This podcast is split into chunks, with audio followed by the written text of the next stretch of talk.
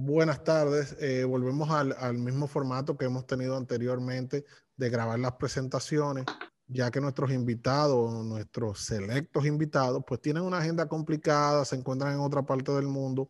Entonces lo que vamos a hacer, volvemos al formato anterior. Grabamos y, en, y Alejandro va a estar con nosotros en, en el premier de, de YouTube.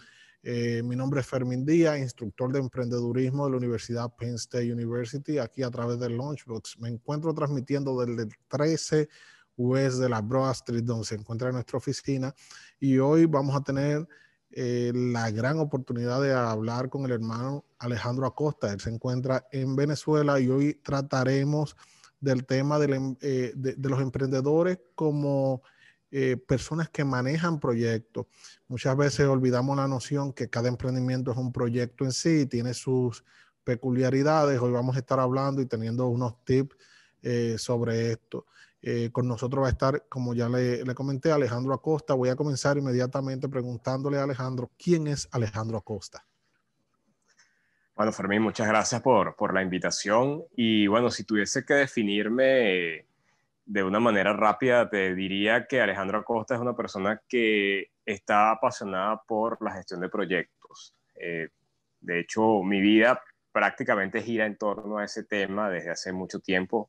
Nos conocimos uh, eh, eh, hablando de ese tema, eh, hablando del blog que, que, yo escribí o que escribo aún, y eso fue ya hace creo que 10, más de 10 años la primera vez que conversamos. Entonces, este, desde, mi, desde el punto de vista profesional y, eh, y, y, como persona, mi vida ha girado y gira en torno a la gestión de proyectos. Es un tema que, que en lo particular me, me, me gusta mucho y me gusta por la posibilidad o la capacidad que tienen los proyectos para transformar la vida de las personas independientemente del tipo de proyecto que sea, si está, estemos hablando de un proyecto de iniciativa privada, de un proyecto social. Entonces, eh, creo que eso me define muy bien. Eh, bueno, como te decía, ya bastante tiempo trabajando en, el ámbito de proyectos, un poco más de 15 años en esto. Eh, prácticamente ha sido lo que he hecho desde que me gradué en la universidad, desde de, del, pregrado. Entonces, creo que, eso me define bastante bien. Una pregunta para entrar en materia. Eh, eh, entendemos el contexto de, de, que es un proyecto y entendemos que los emprendedores, de una manera u otra, cada eh, emprendimiento sí es, un proyecto. ¿Tú nos podrías definir qué es un proyecto y cómo se relaciona esto con el emprendimiento para que las personas entiendan un poco más? Claro, fíjense, el proyecto podemos definirlo como una iniciativa o un conjunto de acciones que tienen varias particularidades. Una, la primera particularidad es que son acciones que van orientadas a crear un producto único, un producto que no existe, un producto que, es la primera vez que vamos a crearlo. Independientemente de que haya productos parecidos en el mercado, eh, lo que estamos creando tiene alguna particularidad que lo hace especial, que lo hace único. Esa tal vez sea la primera característica de un proyecto. La segunda característica es que esa iniciativa, ese conjunto de acciones, ese esfuerzo está acotado en el tiempo todo proyecto tiene un inicio y tiene un fin, de un momento en que termina el proyecto como tal, que es cuando se crea ese producto o ese servicio, cuando tenemos ese resultado. Y hay una tercera característica que es muy importante y que está muy relacionada al mundo que estamos viviendo hoy en día, que, que, es un mundo cada vez más complejo y más incierto, que tiene que ver precisamente con la incertidumbre, valga la redundancia. Todo proyecto, por ser una actividad novedosa, porque estamos creando un producto o servicio nuevo está rodeado de incertidumbre, está rodeado de riesgos.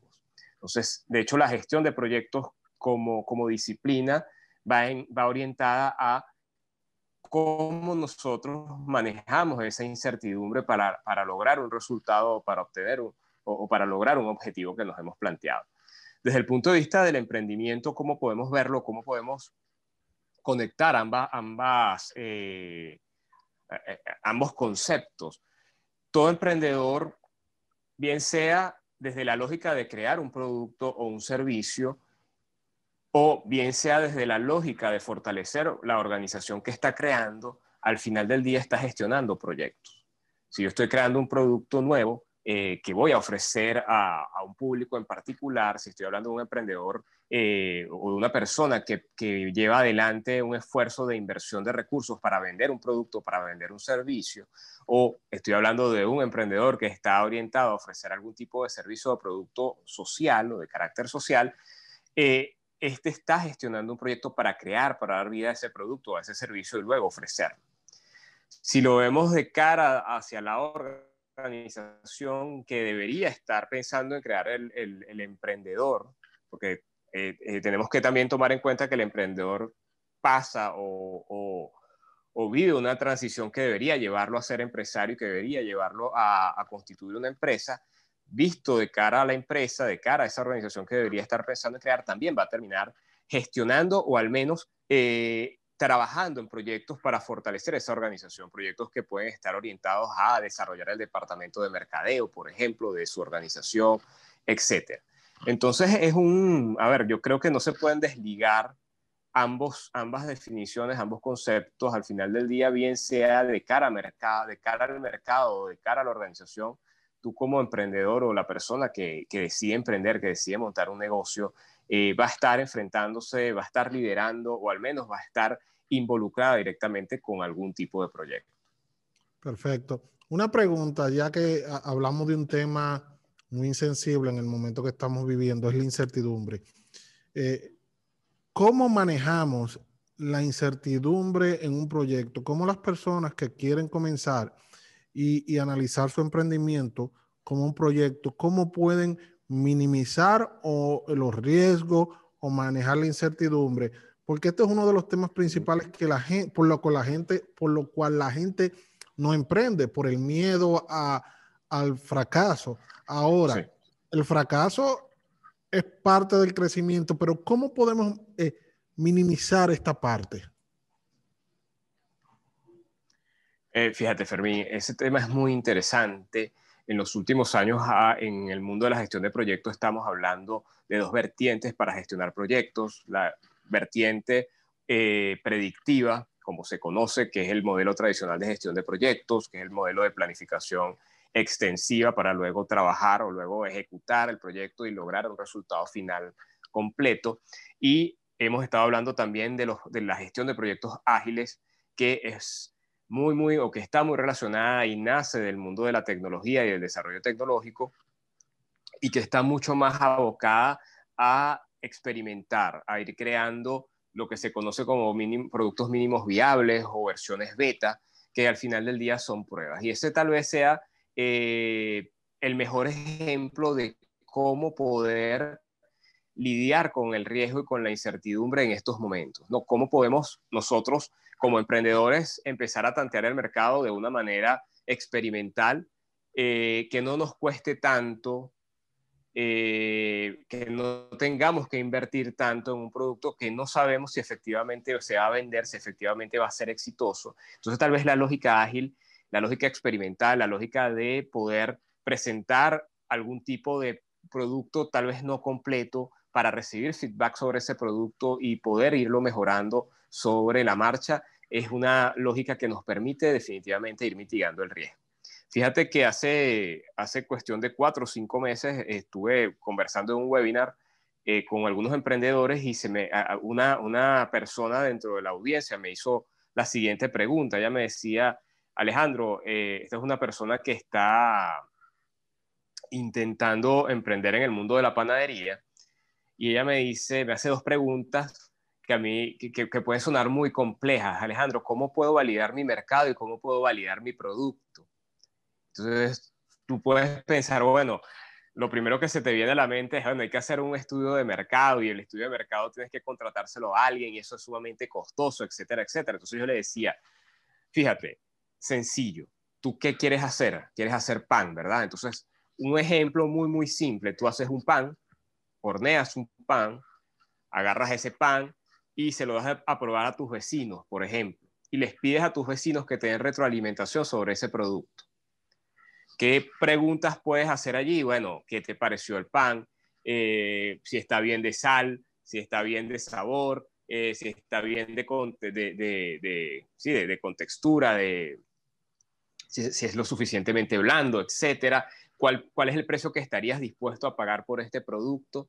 Y es una manera en la cual, desde, desde un experimento que puede ser bastante, y, esto es un ejemplo muy, muy simple, puede ser bastante eh, barato, muy, muy poco costoso, uno puede ir validando el producto que está, que está o, que, o que pretende presentar tomando en cuenta que los emprendedores por lo general son personas, al menos acá en Latinoamérica, que no tienen eh, la capacidad económica para eh, contratar a una consultora que le haga un estudio de mercado, que no necesariamente el, el que te haga un estudio de mercado invertir esos recursos en un estudio de mercado garantiza que vas a vender, garantiza que vas a tener éxito en ese producto que, que estás planteando eh, ofrecer al mercado. Entonces ir ya directamente tú con los, con los pocos recursos que tienes a tantear el mercado con personas que están cerca de ti, con los que podrían ser tus posibles clientes, tal vez sea una, una muy buena idea y la tomamos de esa lógica que te comentaba de, agilidad, ¿no? De esa lógica que está mucho más relacionada o que viene del mundo de la tecnología. Eh, para las personas que alguna vez han jugado algún juego de video, eh, cuando los juegos, cuando las casas sacan los nuevos juegos de video, siempre sacan una versión beta inicialmente y permiten que los usuarios la prueben gratis. De esta manera, los usuarios a través de la interacción le van a dar o les dan feedback a, a los desarrolladores de esos juegos para ir mejorándolo en la medida de, en que van jugando. Y entonces al final sale una versión que fíjate que nunca termina de ser una versión alfa, porque al final los juegos salen y después vienen complementos, ¿no? Y se, y se, y se venden actualizaciones de esos juegos. Y eso tiene que ver con precisamente ese proceso en el cual tú lanzas algo al mercado, permites que la gente lo pruebe, que la gente te dé información que te permite ir mejorando ese producto para que se adapte efectivamente a las necesidades y a las expectativas que tiene tu público y que, tiene, que podría tener tu cliente. Mira, Alejandro, quiero aprovechar en este momento, ya que tocaste el tema, aquí en la Universidad de Penn State, en el sistema completo del Launchbox, que es un es el equivalente en Latinoamérica a un centro MIPYME. Damos entrenamiento en eh, eh, descubrir clientes, eh, producto mínimo viable, como tú mencionaste, y todas esas herramientas a través de diferentes cursos. Yo le invito a las personas que nos están sintonizando que vayan a Hazelton Launchbox, Abington Launchbox, Berk Launchbox, que todos estos temas los damos como curso específico. Ahora, volviendo a donde ti, Alejandro, yo tengo una pregunta. Es muy típico escuchar en el argot popular de latinoamericano que si no va a ser algo completo y si no es el producto final, pues no lo va a lanzar. ¿Cómo esto entra en conflicto? No, yo tengo que tener el producto perfecto. Ah, no, yo tengo que tener un producto mínimo que lance. ¿Cómo? O sea, ¿cómo tú balanceas esto? ¿Cómo tú le haces entender a una persona que nunca va a tener necesariamente el producto perfecto y que el producto perfecto no es más que la evolución a través de los años? Porque es un tema complejo. A veces eh, tú te encuentras en la situación de que tú le dices a una gente, no, tú vas a hacer un producto mínimo viable, lo, lo mejorcito que tú le puedas dar a la gente y vas a seguir mejorando. ¿Cómo tú pones en balance eso y le haces entender a la gente que no hay un producto eh, perfecto al final? Fíjate, Fermín, es, es, es, un, es un trabajo porque eh, implica un cambio cultural, implica un cambio en, la manera en la, que, en la que venimos pensando desde hace tiempo ya. Eh, es una lógica muy, es una lógica muy latinoamericana y es una lógica, pero también es una lógica muy del siglo XX, ¿no?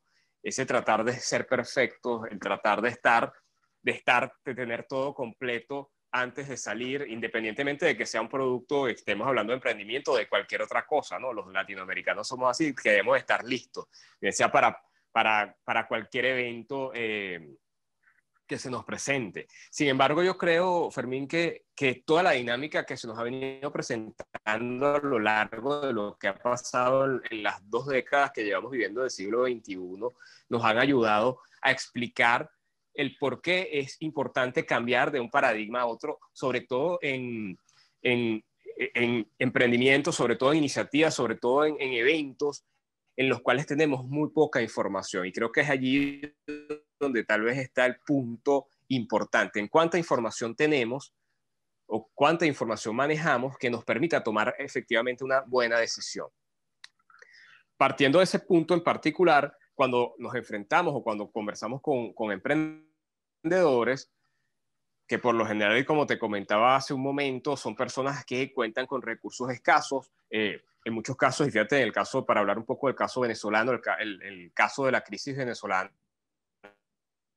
ha obligado a muchas personas a emprender diferentes tipos de iniciativas que las llamamos emprendimiento, pero podemos estar hablando desde un emprendimiento que tiene mucho más que ver con la subsistencia a otra, hasta cosas mucho más elaboradas, partiendo del hecho de que estas personas tienen muy pocos recursos o tienen recursos muy escasos, ¿cuál es la, el consejo que damos allí? Bueno, vamos primero a experimentar, vamos primero a tratar de proteger los recursos que tienes, a usarlos de la manera más eficiente posible para que no gastes todo tu dinero en algo que no sabes si efectivamente vas a vender.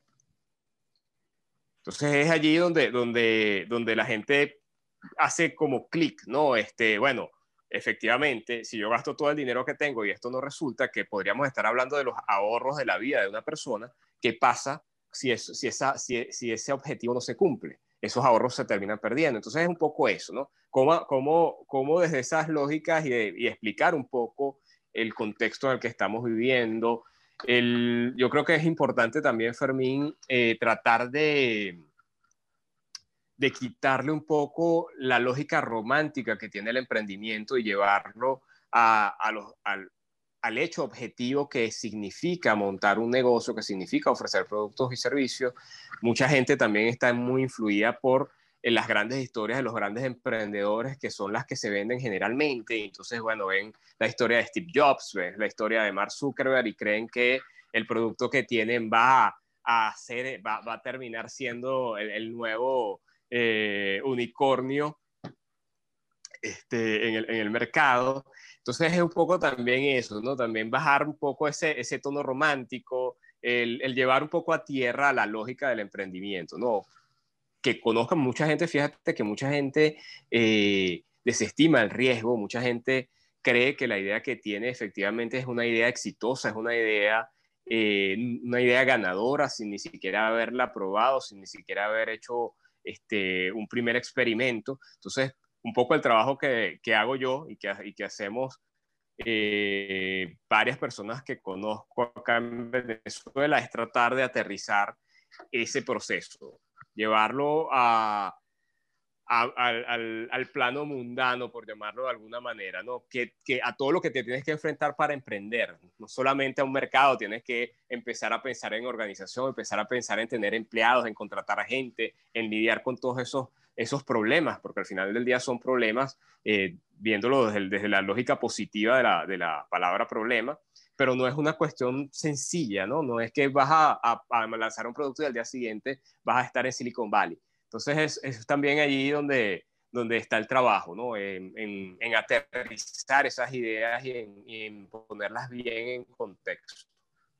Eh, partiendo de la lógica de, del proyecto, vamos a dar un poco como para atrás y para adelante, porque yo estoy tomando nota de algunas cosas que, que tú has dicho y yo voy a hacerte una pregunta de otras. Eh, y quiero tocar el tema. Tú dijiste cuando hablamos del producto mínimo viable, la manera, una manera buena de validar o de eh, verificar que tu producto es bueno es hacer el producto, dárselo a gente conocida y, y ver cuál es la opinión que ellos tienen de este. Pero me, me surge una pregunta.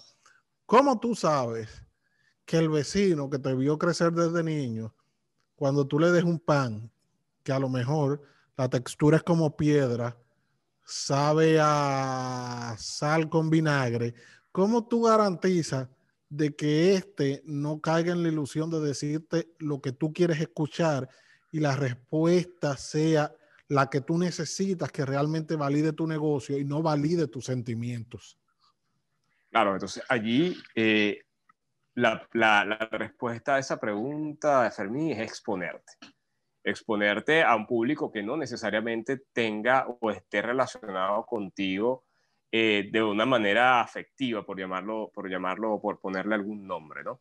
Este, exponerte, fíjate, y, esto es interesante, porque la exposición es lo que al final del día te puede permitir ser exitoso. Eh, y exponerte es precisamente llevar tu producto a personas que no necesariamente van a ser tus cheerleaders, por llamarlo, por, por ponerles un nombre. tal vez personas que tengan algún tipo de una, una opinión objetiva que puede ser negativa incluso, y esto es importante, ¿no? Este, no, no, no podemos salir al, a buscar eh, solamente personas que nos, eh, que, nos aupen en la idea, ¿no? Y que, y que nos, y, que en ese caso nos estén mintiendo. También tenemos que salir a buscar, creo que es mucho más importante, personas que nos den, eh, que nos den una visión realista de lo que estamos presentando independientemente de si esa visión nos hiere o hiere nuestros sentimientos y, eso va muy casado con lo que te decía hace un momento. Muchas personas que emprenden piensan que la idea que tienen es, fenomenal, es, una, es, la gran idea que, los va a llevar a, qué sé yo, a ganar fortunas con eso y no necesariamente es así. Y es una de las razones por las cuales muchos emprendedores se dan contra las paredes y terminan invirtiendo mucho dinero y perdiéndolo. Entonces, tratar de buscar personas que efectivamente tú sepas que te van a dar una opinión realista sobre lo que estás presentando, que no necesariamente van a ser condescendientes contigo y con el producto que estás presentando o el servicio que estás presentando. Muy bien. y eh, definitivamente hay que tener mucha valentía para eso, hay que tener... Eh, Ajá, sí, claro. No, no, escúchame. Eh, sabes que tenemos un delay por la cuestión del internet que está un poco lento. Eh, continúa hablando, fue un, pequeño delay. Ok. Entonces es eso, este, el, exponerte necesita esa, esa, valentía, que tengas esa valentía para, para saber que a alguien a lo mejor no le va a gustar tu idea y te va a decir que no es una buena idea. Pero esa, esa persona podría salvarte al final del día de invertir tus recursos en algo que no va a resultar. Y te va a dar ideas seguramente de cómo mejorarlo y, de, pensar en otras cosas eh, que, nos que, que, le permitan a esta persona llevar adelante algo que, que efectivamente tenga sentido. Hay algo que, es importante rescatar, Fermín eh, los emprendedores muchas veces, muchas veces crean productos y crean servicios atendiendo a su visión del mundo, a lo que ellos creen o, como ellos creen que debería ser el mundo, a cómo ellos entienden las necesidades de los otros. Y eso es, eso es un, gran error que también se comete, viendo a validar efectivamente esa idea que tienes. Alejandro, eh, Alejandro. Tiene valor eh, o le genera valor a otro. Alejandro. Porque no. Sí. Cortamos. Vamos a hacer un corte porque tu imagen se frizó. Yo tomé la nota donde fue en el minuto. Si puedes hacer algo, entrar, salir, como sea, para volver a hacerlo corriendo y nos quedamos en la parte de que tú hablas que muchos emprendedores eh, comienzan cosas desde su óptica del mundo y de cómo ellos interpretan todo. Fíjate, Fermín, que ocurre algo muy interesante con los emprendedores y, es que en muchos casos, en muchas oportunidades, estos parten eh, a crear productos y servicios desde la visión que tienen ellos del mundo, ¿no? desde, desde cómo ellos interpretan las necesidades de los demás eh, y al final terminan creando productos que se parecen más a ellos que al mercado o servicios que se parecen más a ellos al mercado, que atienden más las necesidades propias que las necesidades de otros. Y eso es una de las, de las razones por las que muchos emprendimientos fracasan entonces, eh, ahí el llamado es, bueno, ¿cómo, ¿cómo nos exponemos realmente a conocer cuál es la opinión que tiene el otro de lo que estoy creando, ¿no? Por lo que te decía hace un momento, en muchos casos creemos que estamos, que tenemos esa idea maravillosa que no necesariamente lo es. Este, y solamente podemos eh, llegar a una, a una buena conclusión si confrontamos esa idea, si, si exponemos esa idea a diferentes opiniones y no necesariamente a personas que, que, van a estar o que podrían estar de acuerdo con nosotros eh, por otras razones, ¿no? que no necesariamente estén eh, relacionadas con lo que estamos ofreciendo, la idea que tenemos. Perfecto. Una pregunta que te quería hacer, ya que estamos eh, trabajando la concepción del emprendedor como un gestor de, de proyecto, uno de los elementos principales del proyecto es el tiempo. ¿Cómo nosotros en proyectos que pueden ser de una vida entera, ¿cómo nosotros identificamos cuándo es el momento correcto eh, por ejemplo, para lanzar, cuándo es el momento correcto para abandonar. Porque me llega una imagen a la, mente ahora, y es este minero, hay dos mineros, uno que está lejos de lo que anda buscando, que sigue picando, y otro que está a pulgadas de encontrar la mina de oro y se para. ¿Cómo nosotros identificamos eh, este momento o este tiempo, ya que el único recurso, yo entiendo, no renovable que tenemos los humanos es el tiempo. ¿Cómo trabajamos con eso? Fíjate, Fermín, esa es una muy buena pregunta también. Eh, yo creo que lo fundamental siempre es poder medir lo que estamos haciendo para poder saber si efectivamente estamos siendo exitosos y estamos alcanzando los resultados que nos hemos propuesto. Y eso es, uno, eso es una de las, de, de las ideas fundamentales, sobre todo cuando estamos llevando procesos de experimentación. Por eso es importante la exposición, como te comentaba hace un poco. En la medida que nosotros nos exponemos, vamos recibiendo información, vamos acumulando información. Esa información nos va a permitir a nosotros entender si efectivamente lo que estamos haciendo tiene sentido para otro o no. Entonces es allí donde nosotros vamos o podemos ir eh, constatando si lo que estoy creando va a tener éxito o no va a tener éxito y decidir o tomar decisiones sobre ese producto o ese servicio. ¿Qué decisiones pueden ser esas? Bueno, una decisión puede ser seguir, pero también es importante saber hasta dónde voy a seguir. Hace un poco, hace, hace un tiempo leí un libro que se llama Start at the End, que es un libro de Dale Levinsky. Y él, eh, allí recomienda que nos pongamos un límite en proyecto. ¿En función de qué? En función de que tengamos esa, esa, esa luz roja que se puede encender en un momento determinado y nos diga, ya, hasta aquí puedo llegar en esta idea que no ha resultado, en caso de que no resulte. Este, eso es una manera de, de poder señalizarnos momentos a través de la medición que nos permitan pararnos, que nos permitan hacer ese stop y repensar lo que estamos haciendo. Esos procesos experimentales nos llevan también no solamente a renunciar, sino también a cambiar como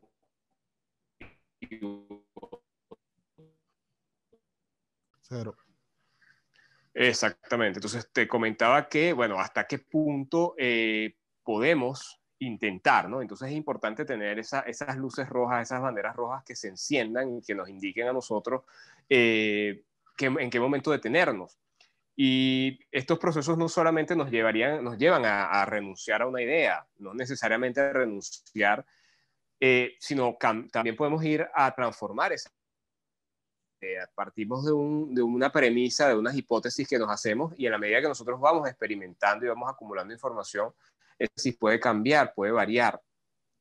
A lo mejor comenzamos presentando producto y terminamos vendiendo otra cosa, terminamos creando otra cosa porque el mercado nos indica que hacia dónde ir. Pero eso solamente podemos hacerlo a través de ese proceso experimental que te comentaba y ir midiendo ese proceso, ir midiendo efectivamente cuáles son los, los hitos que vamos alcanzando, cuáles son los milestones que vamos alcanzando y que nos pueden ir guiando en ese camino. Yo te comentaba que, fíjate que los emprendedores, acá en Venezuela hay una profesora que tiene una investigación muy interesante que habla sobre la, competencia emprendedora, que va mucho, mucho más orientada al carácter del emprendedor, a, la personalidad del emprendedor, más allá de la idea. Entonces, ¿qué características debe tener un emprendedor para ser exitoso? Y ella identifica que tiene al menos unos, eh, si mal no recuerdo, son 21 o 22 rasgos que debe tener una persona para ser exitoso como emprendedor. Pero esos rasgos, Fermín, también pueden terminarse convirtiendo en enemigos para ese emprendedor. Uno de esos rasgos puede ser el optimismo excesivo.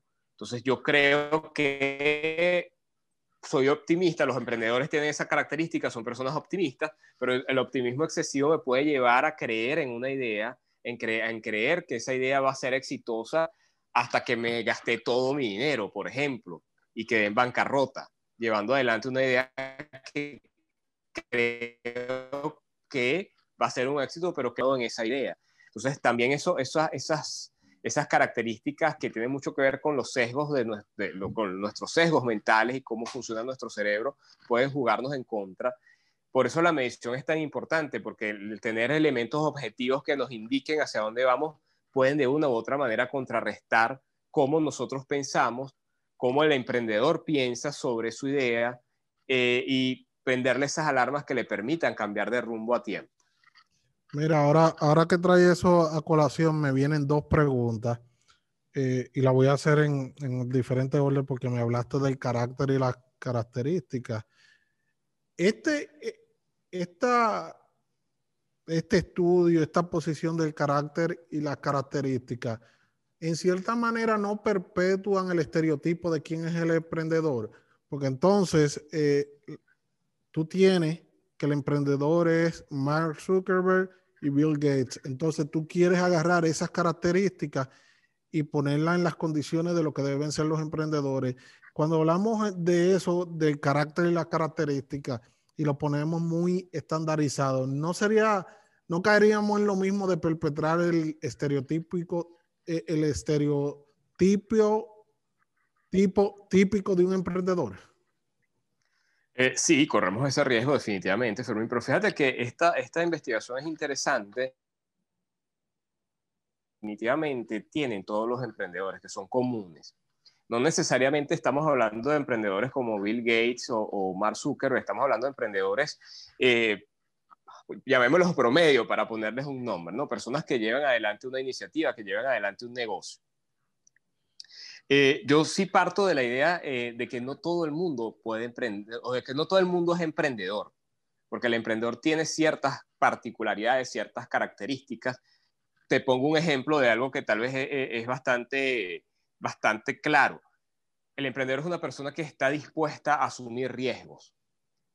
No todos estamos dispuestos a asumir riesgos, no todos tenemos esa propensión al riesgo. De hecho, en general, los seres humanos tenemos una propensión a no asumir riesgos, eh, a, tener vidas mucho más tranquilas. Cuando te digo riesgos, te, te pongo este ejemplo. Nosotros los seres humanos, en términos generales, preferimos trabajar en una empresa y tener seguro que vamos a tener un ingreso mensual. Someter a una persona o someternos a todos a la incertidumbre de saber si este mes que viene voy a cobrar o voy a, voy a tener ingresos y eso me va a permitir cubrir mis cuentas o no, eh, no, eso no es para todo el mundo.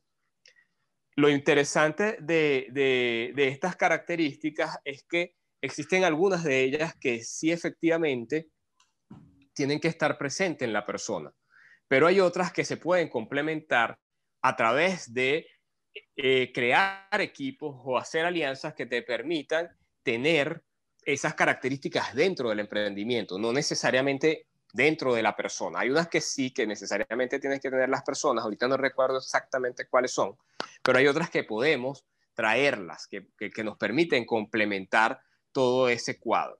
Entonces es allí donde, donde tal vez está el punto también interesante, ¿no? Porque el emprendimiento también es un juego de equipo, es crear empresa, es crear equipo para llegar más lejos de lo que podría llegar yo como individuo. Entonces a mí particularmente me, gusta mucho este, esta, esta línea de investigación porque además nos saca de la lógica de pensar solo en el plan de negocio. Por mucho tiempo hemos estado dándole mucha vuelta al plan de negocio. Eh, eh, por un tiempo creímos que tener un buen, un buen plan de negocio era suficiente para, eh, para lograr un éxito, ser exitoso en el emprendimiento, pero ¿qué pasa si esa persona, por ejemplo, que tiene un muy buen plan de negocio, es, adversa al riesgo, ¿Qué pasa si esa persona no tiene la capacidad de liderar un equipo? ¿Qué pasa si esa persona eh, no es una persona optimista, es una persona pesimista, eh, etcétera, ¿no? Entonces también nos da esa mirada que no necesariamente, digamos, es un elemento, eh, no pensemos en esto como una bala de plata, como un elemento único, sino que en compendio con los otros elementos que implica emprender eh, fortalece el esfuerzo de, determinada persona. Perfecto. Una, una, pregunta. Hace unos minutos mencionaste y has mencionado alrededor de siete, ocho veces la palabra medir.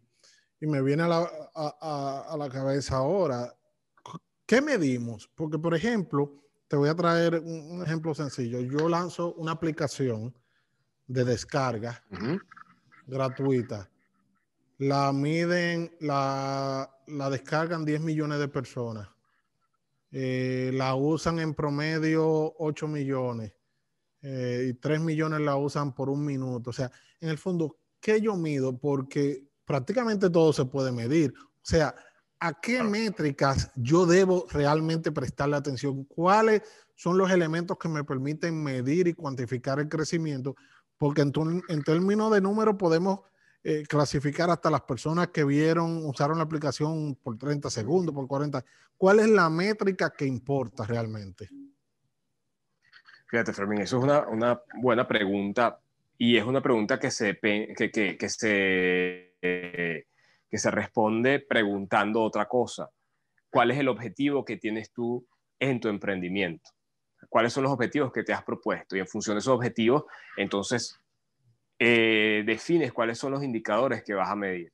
Si tus objetivos son financieros, efectivamente vas a tener indicadores financieros, entonces vas a estar interesado en el margen neto de la empresa, por, eh, por ejemplo, bueno, cuánto del ingreso que está entrando efectivamente le queda a los accionistas de, de esta organización o de este emprendimiento.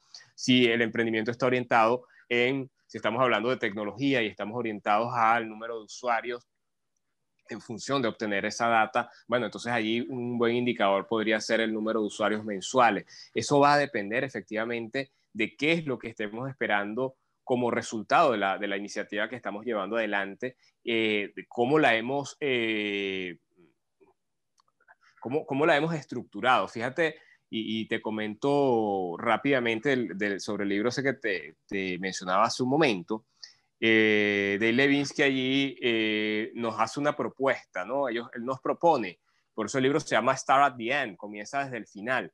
Él nos propone que cada vez que vayamos a emprender algo, a, bien sea una empresa o bien sea un proyecto, comencemos por imaginarnos cómo queremos que sea esa empresa o ese emprendimiento en el momento que lo vamos a vender. Que nos proyectemos a 10 años, a 20 años, cuando la empresa esté constituida y nosotros querramos vender esa empresa y, este, y, dedicarnos a otra cosa. Y partiendo de, esa, de, esa, de ese primer, que podemos llamarla, de esa visión, que al final del día es un indicador que nos va a decir, bueno, yo quiero que esta empresa, por ejemplo, yo creo que esta empresa esté produciendo eh, 2 millones de dólares en ingreso al año, este, que esté vendiendo tantos productos, que tenga una plantilla de tantas personas, que, tengas, que tenga eh, sedes en distintos países del mundo, en distintas ciudades, en determinado país. Partiendo de esa lógica, de esos indicadores, yo vengo hacia atrás, hago como una especie de reingeniería y me voy colocando indicadores a lo largo de esos 10 años, a lo largo de esos 5 años que me permiten a mí entender que efectivamente voy alcanzando ese horizonte que me he propuesto. Entonces, es, es función de esa visión, en función de esa, de, sí, de esa propuesta que me hago yo mismo como, como líder de ese proyecto, como emprendedor, es que decido qué es lo que realmente me interesa medir para saber si estoy llegando, si me estoy acercando al objetivo que me propuse.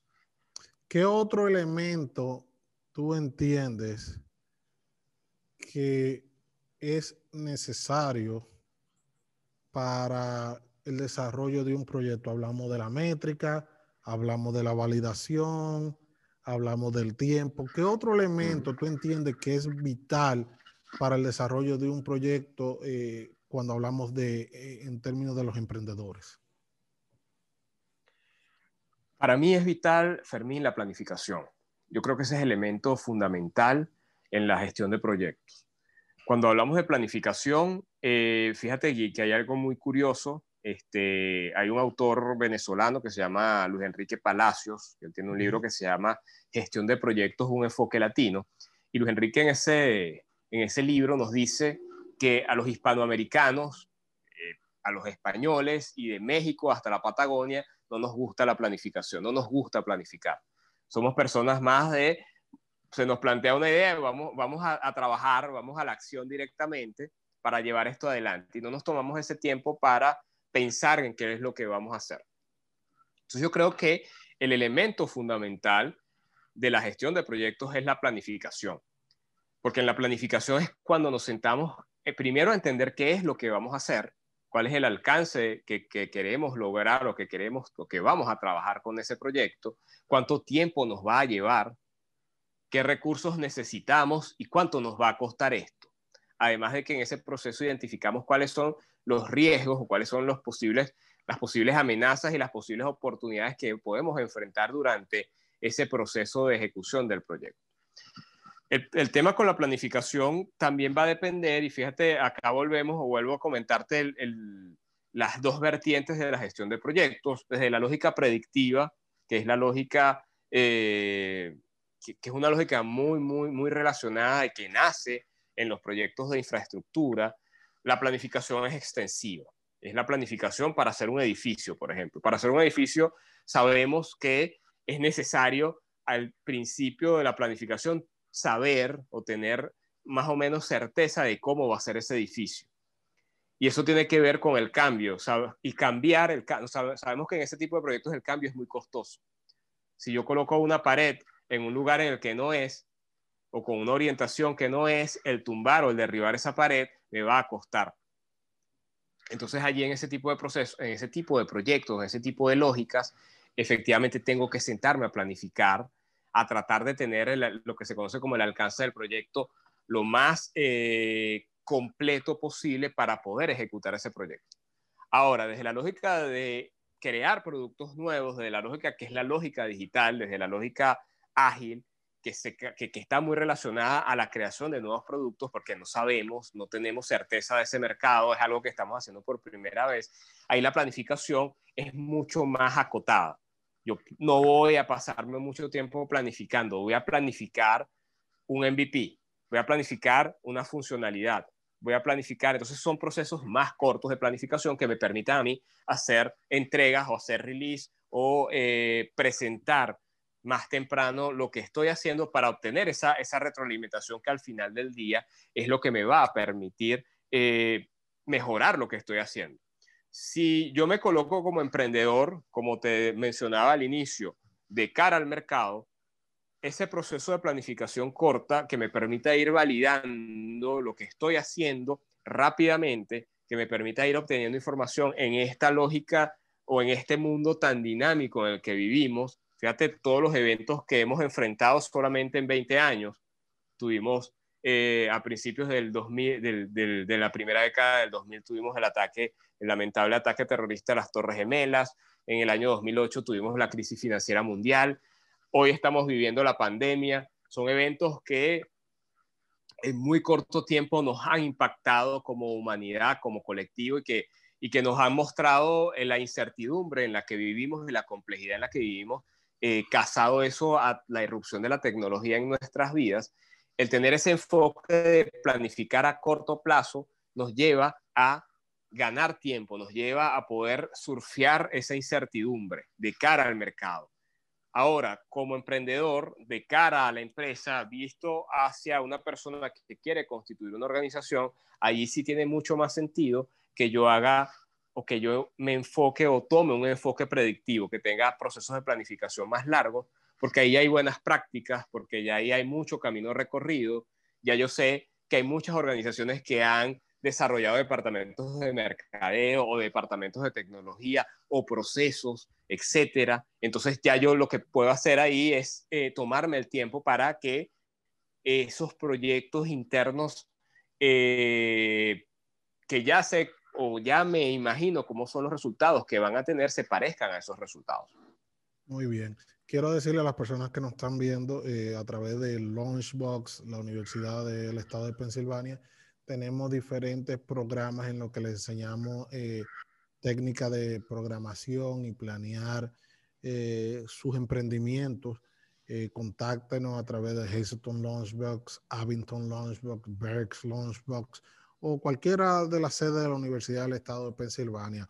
Volviendo hacia donde te me explicaste todo eso muy bien pero es muy latinoamericano y caribeño, no sé si se da en, Venezuela también. La frase me llegó a la cabeza, nada de lo que planifico se me da, por eso no planifico. ¿Cómo, cómo, cómo abordamos esto? Porque la gente te lo dice, oye, pero es que todo lo que yo planifico no se me da. Cuando no planifico algo, se me da perfecto. ¿Cómo nosotros podemos vender?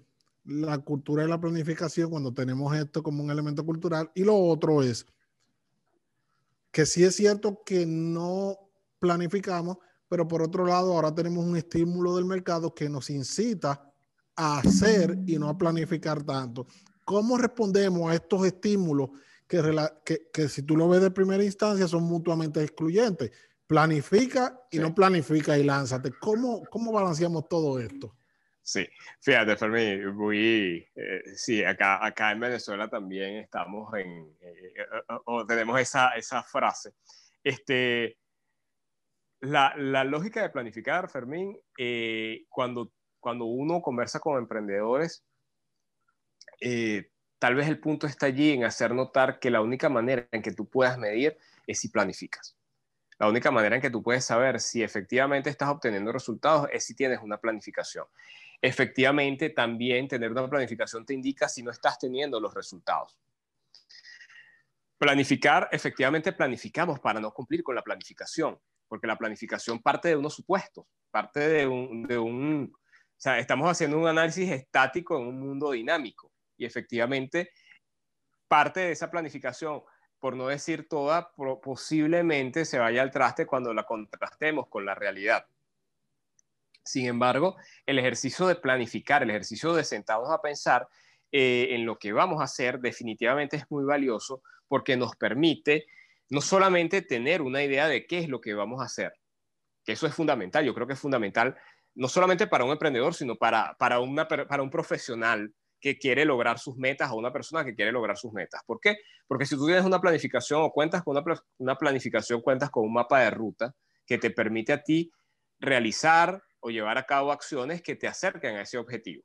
Si tú no tienes ese, ese mapa de ruta, si tú no cuentas con, con, esa, con esas líneas de acción o con esos pasos, vas a estar del timbo al tambo, como decimos acá, vas a estar, eh, vas a estar perdido y no vas a saber si efectivamente estás caminando en el sentido que, que, quieres caminar. Entonces, eso es uno de los elementos fundamentales de la planificación y por lo que es importante mucho más allá, yo que, y, esto es, importante decirlo, planificar no implica o no garantiza que vamos a ser exitosos en lo que estamos haciendo, pero sí nos acerca al éxito, definitivamente. Ahora bien, ¿cómo abordarlo en un mundo en el cual, los, como, como bien comentas, los estímulos están mucho más orientados a la acción que a la planificación? Yo creo que ese enfoque de planificar en lapsos cortos de tiempo o planificar lapsos cortos de tiempo tiene mucho valor precisamente por eso. Fíjate que te comentaba sobre la lógica de gestión de proyectos ágiles. En esas lógicas, los ciclos de vida de los proyectos son ciclos de vida iterativos, son ciclos de vida iterativos e incrementales. Nosotros vamos creando productos de manera eh, sistemática. Vamos creando partes de producto, y ese producto va creciendo a lo largo del tiempo. Eso implica que nosotros estemos planificando a una semana, planificando a dos semanas, planificando máximo a un mes. Entonces son periodos bastante cortos de planificación, que es muy diferente a la lógica que teníamos anteriormente, que sigue existiendo este, y, que, y que tiene valor también, pero que tal vez en este contexto no, no calce, ¿no? que es la lógica de sentarnos a planificar para tener o hacer una planificación a 10 años o hacer una planificación a un año, porque es mucho tiempo. Imagínate las personas que planificaron el 2020, por ejemplo, ¿qué les pasó en febrero? ¿Qué les pasó en marzo? Ese, ese es tal vez el mejor ejemplo que tenemos, ¿no? Entonces, tomando en cuenta ese ejemplo, vamos a planificar en periodos más cortos de tiempo tomando en cuenta que vamos a estar o que estamos enfrentando y que fíjense, y, esto, es una, esto es una opinión muy personal, pero yo creo que de ahora en adelante el mundo va a ser aún mucho más complejo, aún mucho más incierto. Entonces vale la pena que estemos planificando más al corto plazo, ¿no? ¿Qué va a pasar en la próxima semana? No lo sé. Este, entonces mi planificación debería atender a esos cortos, a esos pequeños lapsos de tiempo para poder adaptarme a lo que pase, para poder ajustar y que el riesgo no me afecte o al menos mitigar ese, efecto que pueda tener. Una pregunta con eso muy interesante. ¿Cómo nosotros, ok, pasamos del no planificar al planificar? ¿Cómo evitar la sobreplanificación? Nos, nos encontramos a veces con casos de personas con muy buenos proyectos o con proyectos de vida o de negocio que viven sobreplanificando. Por ejemplo, yo recuerdo que el primer eh, trabajo, trabajo de ingeniería que tuve, un contrato, llamé a un amigo mío que era muy bueno y me decía, Fermín, yo no estoy preparado en este momento. Y yo, no, está bien, mi hermano, no hay problema. Eh, más adelante nos vemos. Y eso te estoy hablando fue hace alrededor de 16 años atrás. Y él hace, me contactó hace como un año y me dice que va a lanzar una compañía, pero que todavía no está preparado, que está haciendo unos cursos adicionales.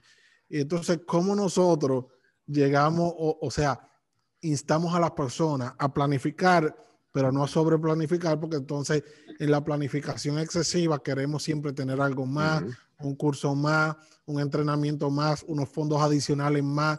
O sea, ¿cómo trabajar sabiendo que no hay ese momento perfecto ni que la sobreplanificación te va a hacer que todo vaya perfecto? Sí, acá, le decimos parálisis por análisis, que es precisamente el pensar de más fíjense que, es, interesante porque al final son dos extremos, ¿no? El que no planifica y se lanza y el que planifica además y nunca hace absolutamente nada. Y aquí vuelvo, Fermín, a lo que te comentaba sobre las características o la competencia emprendedora. Y es allí donde tal vez uno termina como, como entendiendo la importancia de que una persona sepa cuáles son los timing eh, para, para, lanzar su negocio, ¿no? Que una persona entienda que, no neces que nunca va a estar listo, porque eso, eso ya tiene que ver bastante con, con, con nuestra personalidad y con nuestras características personales, ¿no? Cuando, cuando efectivamente sé o entiendo que, que nunca voy a estar al 100% listo para absolutamente nada en la vida, porque, porque es así. Entonces tal vez es llevar un poco ese mensaje, ¿no? No, no, no estar en los extremos, definitivamente creo que es lo importante acá, saber que efectivamente necesito contar al menos con una planificación mínima para hacer algo, pero que no, eso no debe llevarme a pasarme años planificando, porque fíjate los riesgos que se corren acá. Este, es posible que cuando esta persona lance al mercado su producto, luego de haber pasado un proceso de años de planificación, el producto haya perdido vigencia y se haya cerrado esa ventana de oportunidad que en algún momento identificó. Entonces eso es fundamental. O sea, allí se pierde todo ese esfuerzo de planificación, de inversión, de tiempo que se hizo para llevar a cabo un proyecto o crear un producto que al final del día no va a tener ningún tipo de, efecto en el mercado. Entonces es allí también donde uno trata de mostrar esas situaciones, ¿no? Bueno, si te tardas, y esto, esto también creo que, que es importante relacionado con lo que te decía hace, hace un momento, Fermín. Cuando una persona crea un producto, piensa en un producto, seguramente hay muchas personas en el mundo a las que se les está ocurriendo la misma idea. Y la persona que llegue primero seguramente se va a llevar mejor o, va a posicionarse mucho mejor en ese mercado. Muchas veces los emprendedores creen que esa idea se les ocurrió a ellos nada más, que es una idea única, que no, que además nadie se le está ocurriendo eso en este momento. Y es también sacarlos un poco, por eso te decía, desmitificar el, el, emprendimiento, sacarlo de esa aura romántica que muchas veces tiene es importante, ¿no? Porque al final estamos hablando de negocios, al final estamos hablando de mercado, estamos hablando de competencia, estamos hablando de que una idea que se te está ocurriendo a ti se les puede estar ocurriendo a muchas otras personas en el mismo momento, incluso en el mismo país, y en la persona que tenga la valentía, que tenga la, sí, que, que esté eh, propenso a salir al mercado, con lo que tenga, seguramente se va a llevar una mejor posición y va a estar allí de primero, que es lo importante. Perfecto.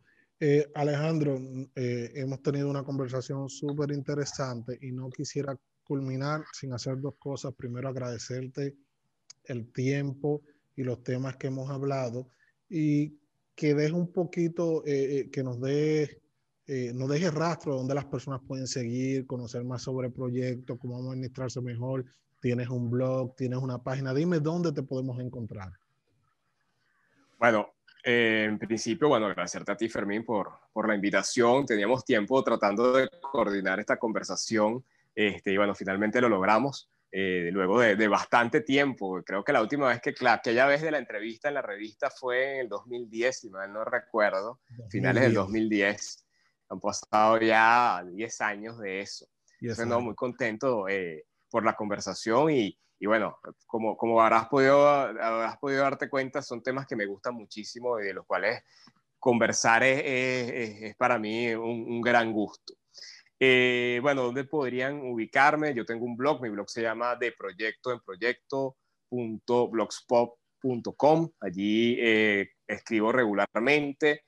Este año no he escrito mucho por temas tiempo, pero a, a, principios del año que viene estoy retomando el blog. El blog ya tiene, tiene 11 años en el aire. Este, es bastante tiempo ya, es un esfuerzo eh, que, bueno, he, venido llevando y que he podido mantener en el tiempo. Entonces, si están interesados en el tema de proyectos, los, los, invito a que lo visiten. También pueden seguirme en mis redes sociales. En Twitter estoy como Aleco44.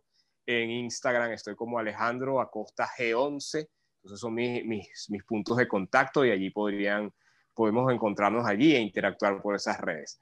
Eh, si quieren saber sobre gestión de proyectos, hay muchísimos lugares eh, o muchísimas plataformas, muchísimas instituciones sobre, en las cuales pueden enterarse sobre estos temas. Yo los invitaría a que, que visitaran la página, por ejemplo, del PMI. Allí hay mucha información sobre la gestión de proyectos. El PMI a partir del año pasado se está abriendo bastante a lo que son las metodologías ágiles que tienen mucho... ¿Qué es el PMI? El PMI es el Project Management Institute.